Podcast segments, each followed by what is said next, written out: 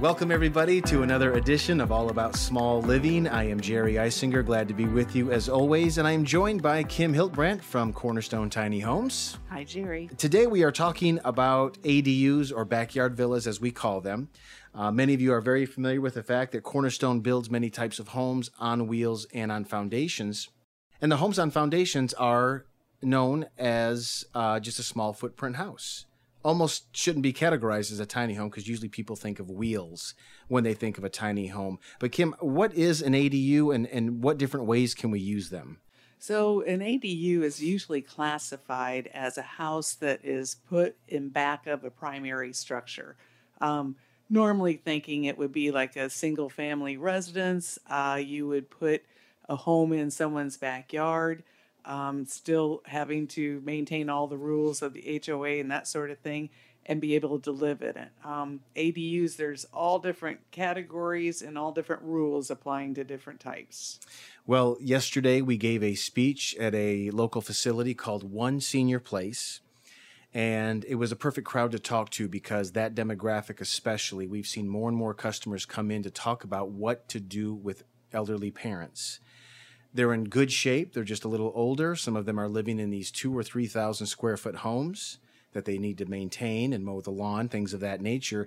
And we're seeing more interest in accommodating elderly parents because, as we found out through a recent study, most folks that age do not want to move in with their children. no, no, offense to the adult children who might be listening today, but eh, there are a lot more families who say they're willing to accommodate an elderly parent than an elderly parent who says they want to move in with someone else. They lose a little bit of independence that they've grown accustomed to. And they were so thrilled initially when those children first moved out in the, you know, all those years ago.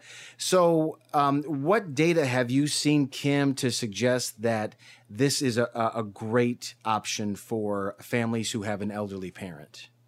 So I tell you, um, in 2017, there was a fat. What I found was a fascinating study by AARP um, regarding how the household demographics have changed in the United States. What really has happened too is these households. Um, now there are 28% of households that are a single person living in it. That's the largest single demographic amongst the study. And what they found too is we are still building houses for nuclear families mom, dad, and a couple of kids. We're still building and designing whole neighborhoods based upon a demographic that is nearly uh, non existent anymore. So, um, they, what they found too is they we we are going smaller or want to go smaller. We have a desire to go smaller. There's certainly no shortages of bedrooms but there are shortages of housing. Isn't that interesting? So we're basically building more house than we need per family. And I'm sure there's a profit margin that has something to do with that. If it's a land developer and builder, why not build a home that will have a, a bigger margin? But when I have conversations sometimes with developers, I will mention that we can fit 10 of our homes comfortably on one acre mm-hmm. and sell those off one at a time and still have a great profit margin but still it's it seems like it's there's just a there's a slow change to realize that we're kind of in a in a new world now so yeah with developments um, the developers they have found or we have found that uh, developing a, a 10 acre property is as much to develop it for a small footprint home as it is a large footprint home. So, of course, the margins are going to be much larger on a larger footprint home. Um, the other huge impact that there is on the development of tiny home communities is the impact fees themselves. Um, impact fees are not reduced for the square footage requirement. So, a tiny home is spending the same amount in impact fees as a 10,000 square foot home. So that's really big. Um, a 10, you know, a, a, a typical impact fee here in Florida can range from $9,000 to $20,000. And that's could be 20% of the whole cost. Now, I know there are some areas that are willing to negotiate that when we can say, look, I promise you there are not five school children living in a 360 square foot home. Can we negotiate? And as we found out, there's one part in Florida tonight there will be a city commission meeting where they're signing off.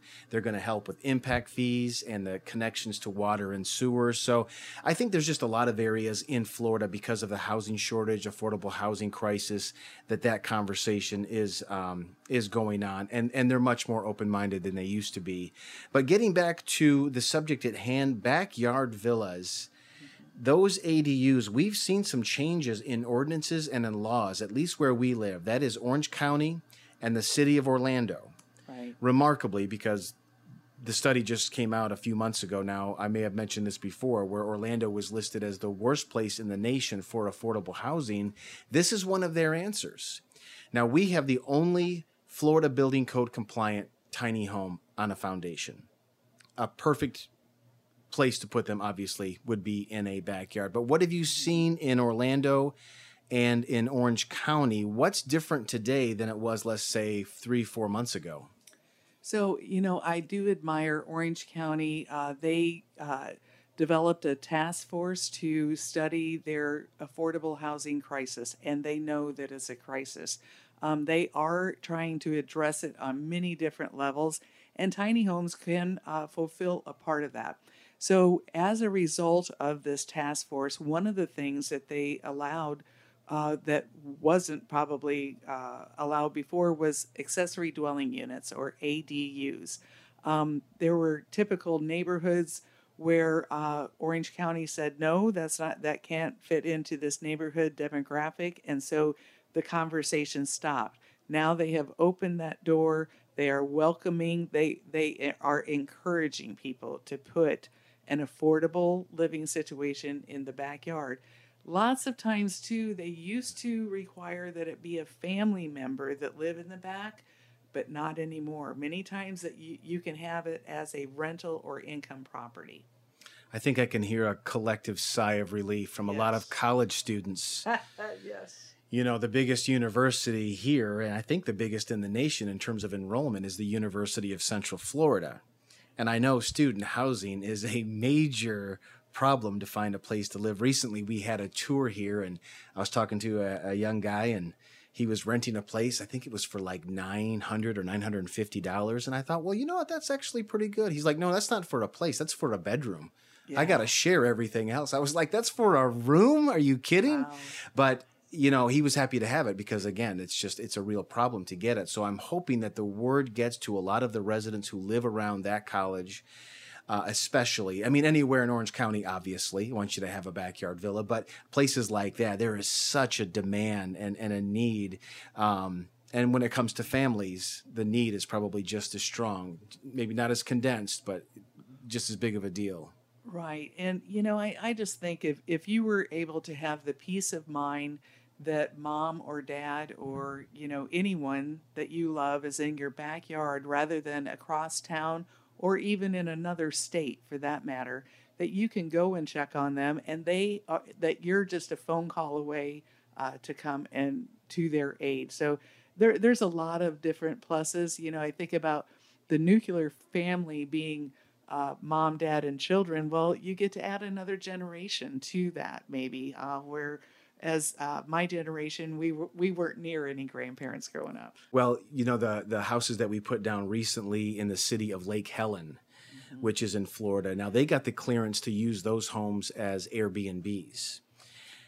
Beautiful. Uh, it came out so well. It looks so nice, mm-hmm. uh, and I know they'll do well with it. But um, in, in terms of Airbnb, can can we do that anywhere in the city, or would they have to be more long term rentals? You know, um, I think that's going to be a neighborhood by neighborhood uh, situation. Uh, whenever you go to zoning, I'm going to say don't try to pull the wool over their eyes or fool them. tell them what you plan yeah. and what they'll find what out, won't they? Yeah, they will. And you know, tell them or ask them what the parameters are because likely they want to help you to put this in your backyard to help alleviate things it may not be a short term rental situation, but there's a lot of benefits to long term as well. We have one in the shop right now that will be headed to Gainesville. Uh, and another that's going down to Monroe County. Now, though, the ones to Monroe County actually will not be backyard villas; they'll be just a regular empty lot with the house. That's the main house at 360 square feet. Um, but the one that's going to Gainesville is not an uncommon situation. Their mom already lives with them. It's a couple. They have a, a, child, a little girl, and mom is there as well. And I can't tell who's more anxious to get that spot in the backyard, the couple or the mom. Yeah. But something tells me mom is ready to take about 50 steps in that direction with uh, closed doors behind them yes. and live a full regular life. Now, the homes itself, for the people who are not familiar, what are the types of amenities that are in the homes and is 360 uh, in terms of square footage is that enough space to be comfortable i think it's uh, actually i think it's very comfortable um, you can take a tour or a walkthrough on our website uh, um, under the is it floor plans, Jerry? Is that what we? Well, if you go to Backyard? Villa, there is a okay. checklist to find out if your property is able to do it. But there's a lot under just that tab by itself. Just Backyard Villas on the homepage.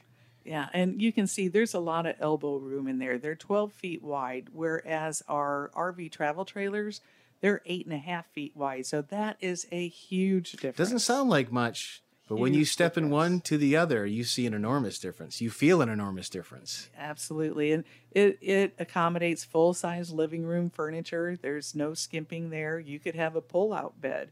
So if you know, a lot of people say, "Well, what if I have guests?" Well, you could have a, a pull-out sofa. Mm-hmm. Um, we've developed another floor plan now that actually has two bedrooms, um, and they're both legal size.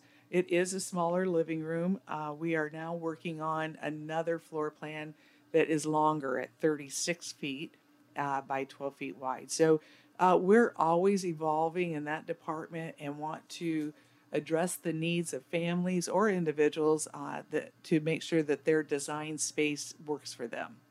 You know, I think sometimes there's a hesitation for people to reach out because they feel like there's this oncoming bureaucratic nightmare. In their minds, it's like, okay, I want to put a house in the back.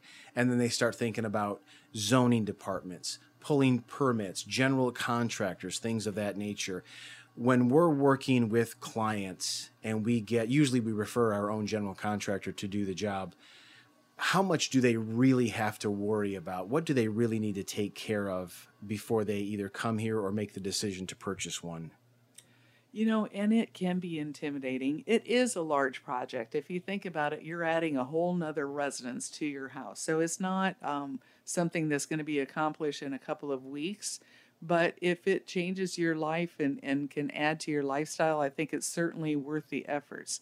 Um, probably your first step is going to be to approach either your homeowners association if you have one. Hopefully not. Yes, um, because sometimes they have the the rules over your lot.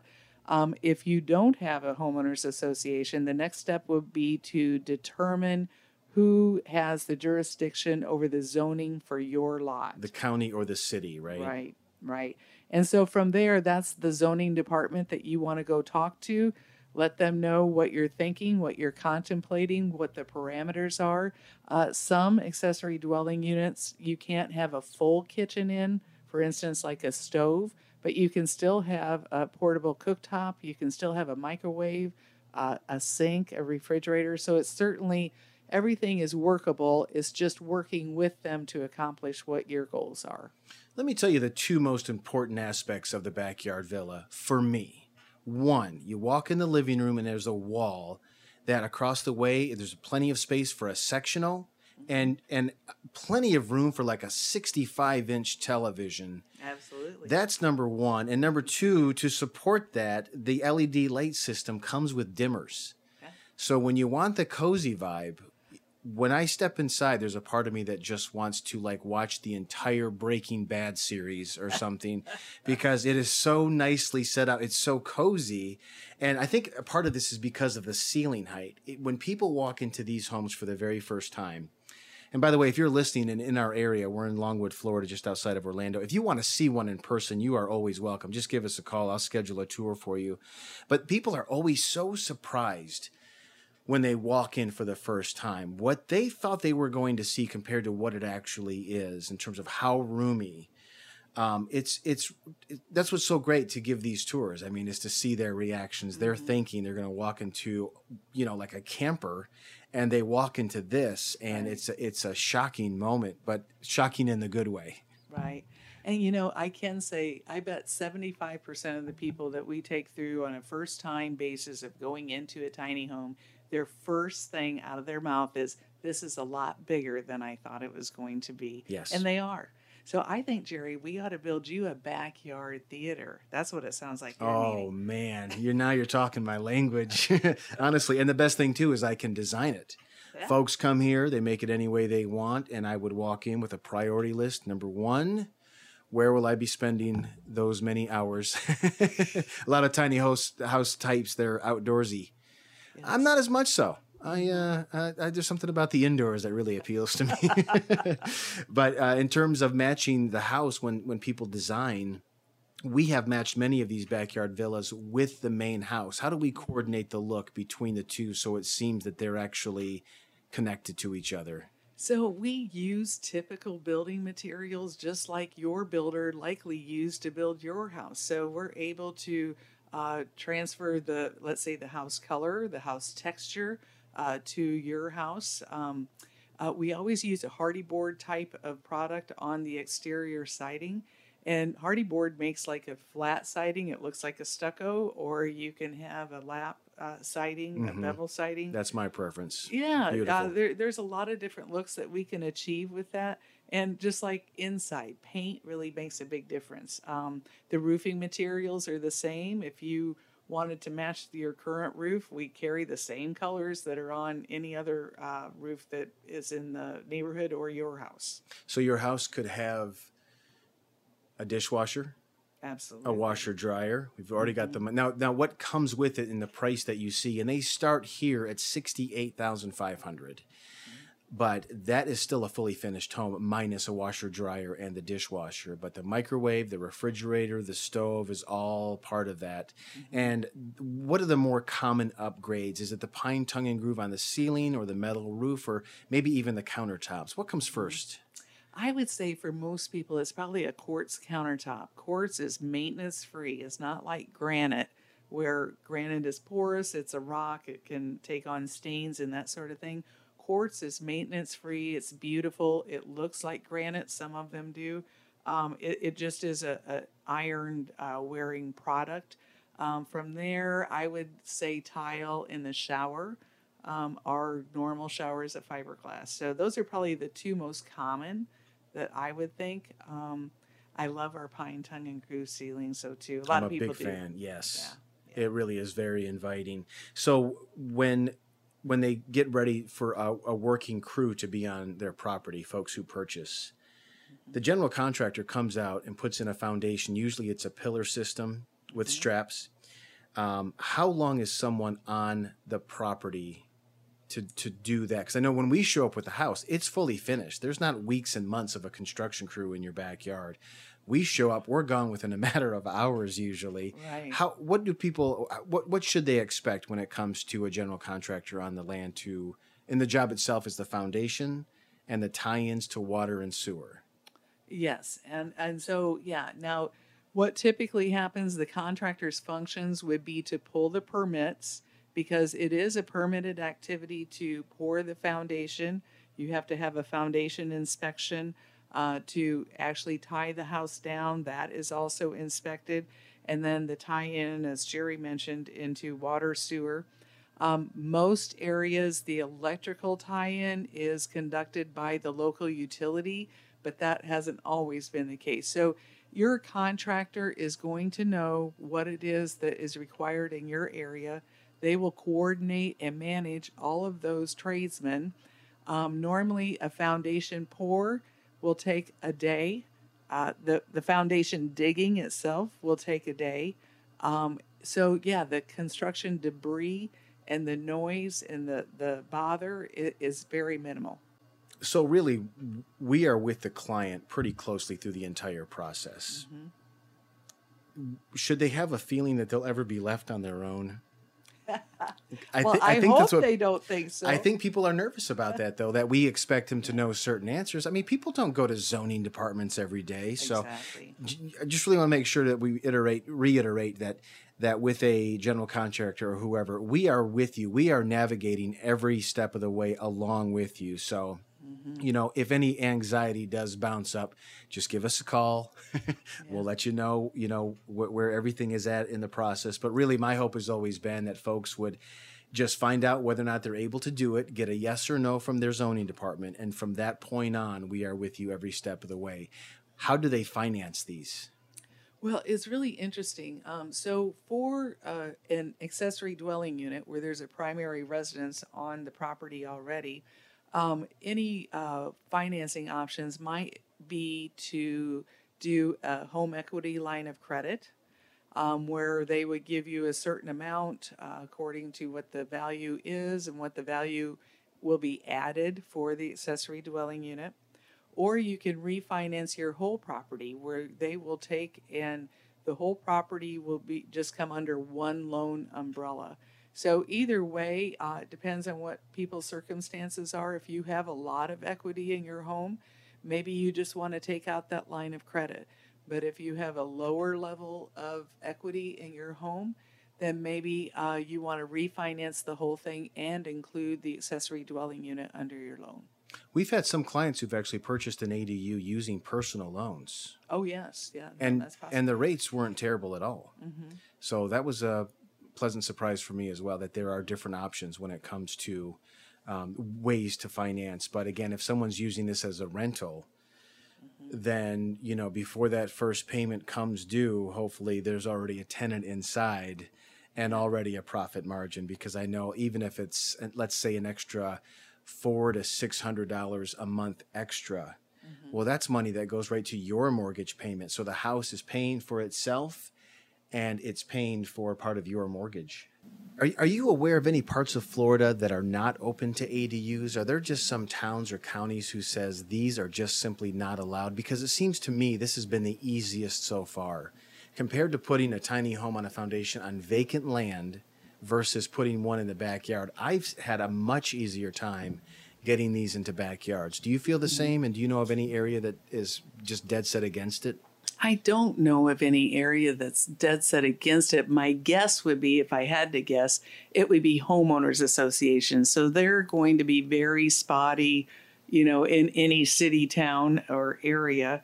Um, but you know, as time goes on, everyone is understanding what tiny homes are, and they are not as resistant. When when people don't know what things are, they just automatically say no just to eliminate that uh, headache. But now, as as we have pushed forward and got this more accepted, I think uh, they're they're uh, more accepted everywhere. Well, and we're starting to see them too, and I think a lot of people Mm-hmm. react. The last time we went to Altamonte Springs, a town near us, with an ADU, I can't tell you, like every neighbor in that whole area came out with a cell phone to record us lifting a home on a crane and setting it down. And for the people who left that morning to go to work, they come home that night and there's another house Yeah. just has shown up. So I know it's of great interest to people, which gets people talking, and of course it gains traction that way. But um, and, and by the way, I want to reiterate one more time as well. On our website, that backyard villas tab that has a lot of information, at least for the state of Florida. Now I know we may be having we could have listeners all over the world, but if you're in the states, um, I know there's. Um, this conversation is a national one. Maybe not quite the housing shortage we have here in Florida, but a lot of folks do want a backyard villa. And in, in whatever town or area you live in, it's the same process, right? Just going to your zoning department, seeing if you can get it. Same process, basically, nationally speaking, right? And you know, I can say when, when you're approaching your zoning department, they are there and carrying out the rules that as they are set forth now. Um, and that's what their job is to communicate with you what the rules are. Um, so your next question, and it would be a question, is how could I change this, or what's the process to change this? And and there are processes in place. So Um, you know, just keep in mind that they are trying to do their job. Uh, they don't want to allow something that they have told someone else no to. You know, there's mm-hmm. likely other people that have asked the question and who didn't go through the process of changing it. So it, it is possible to change things and, and just keep a positive attitude towards that.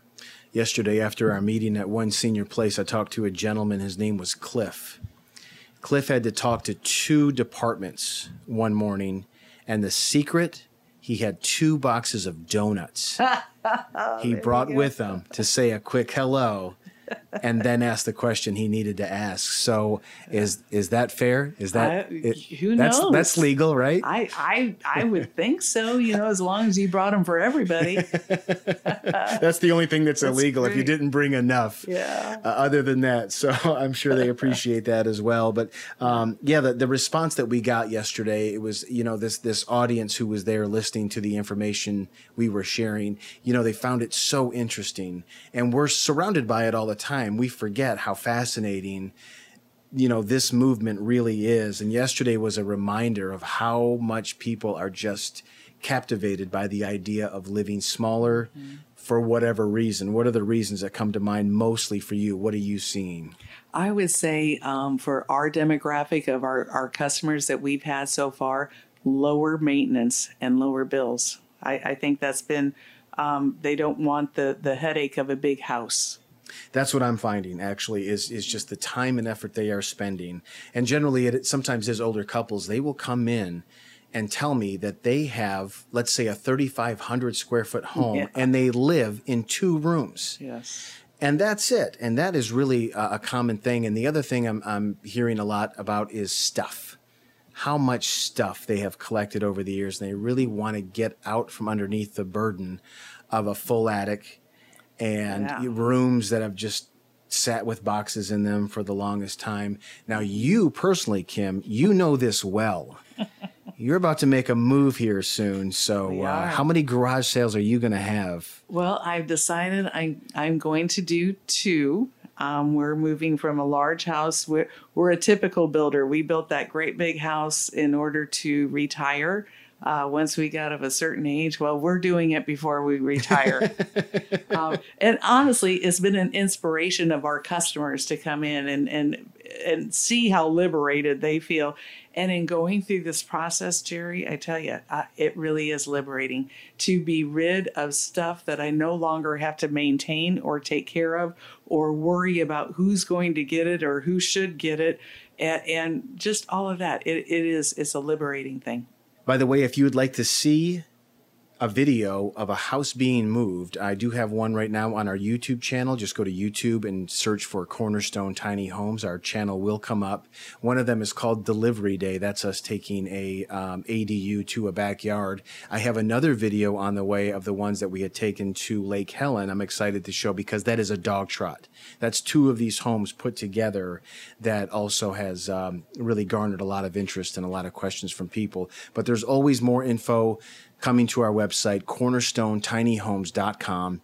Go there, take some time, really look through everything. But if there's in any way we can help support you getting an ADU in your backyard, especially for our friends in Orange County who can now thankfully use them as rentals, uh, let us know. We'll support your efforts in any way we can to make sure that uh, that option is available to you. Kim, as always, it's great to see you.